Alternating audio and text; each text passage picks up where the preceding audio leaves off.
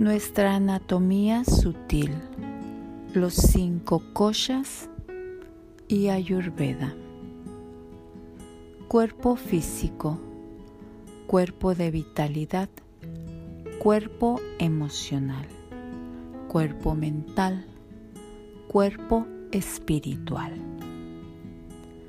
Las evidencias más antiguas de conocimiento de los cuerpos sutiles se atribuyen a los Vedas de la India y, por tanto, a la Ayurveda.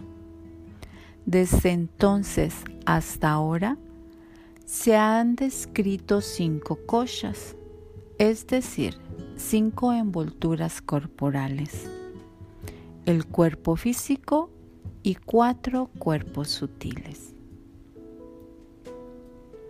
Analicemos a cada uno de estos. El cuerpo físico.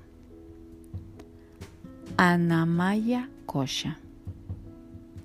Es la envoltura física de materia orgánica. Este cuerpo depende del consumo de alimentos, agua y oxígeno. El cuerpo de vitalidad o cuerpo etérico. Pranayama Kosha. Es la envoltura compuesta por la energía vital prana. En este cuerpo vamos a detectar los bloqueos, fugas u otras anomalías energéticas y en consecuencia comprenderemos el estado de la salud del cuerpo. El cuerpo emocional. Manomaya Kosha. Es la envoltura compuesta de sensaciones y emociones es el cuerpo más inestable. Una perturbación en este cuerpo tendrá repercusiones en los dos cochas inferiores, envoltura física y vitalidad, y bloqueará los dos cochas superiores. En este cuerpo se encuentra nuestra representación del mundo exterior. El cuerpo mental. El cuerpo de la inteligencia. Vijnanamaya Kosha. Corresponde al mundo de las reflexiones. Con este cuerpo razonamos, reflexionamos, juzgamos, analizamos las emociones y tomamos decisiones. El cuerpo espiritual. Anandamaya Kosha.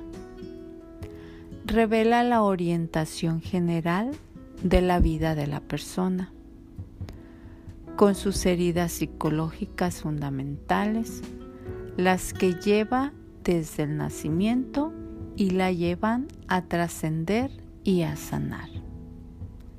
Es un cuerpo de luz que envuelve y unifica a todos los demás. Hagamos un ejercicio práctico para ver la relación entre el cuerpo físico y los cuerpos sutiles. Para entender mejor la relación entre estos cuerpos sutiles, tomemos un ejemplo concreto.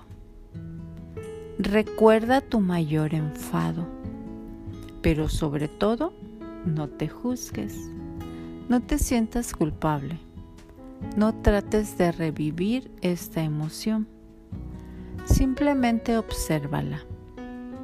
Mira de nuevo esta emoción como si estuvieras fuera de la situación, como si fuera una película y detalla los síntomas. Esta emoción fuerte, intensa, incluso violenta, implica una gran perturbación en nuestros cuerpos sutiles. Bajo la influencia de esta emoción, ¿en qué estado se encuentra tu cuerpo físico? Tal vez tiembles, tu voz cambie, tu cuerpo se tense, sientas sensación de calor, tu cara se ponga roja. Por ejemplo, todo ello hará que tu cuerpo físico se vea afectado por lo que está sucediendo en el cuerpo emocional. Por supuesto, hemos tomado el ejemplo de la ira, que es particularmente intensa y muy visible.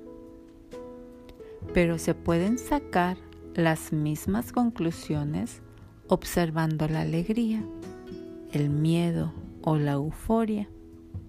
O a la inversa, observa la relación en la otra dirección. Por ejemplo, detallando el impacto de una enfermedad, gastroenteritis o gripe, por ejemplo. Compárala en tu cuerpo emocional. ¿Qué es lo que sientes?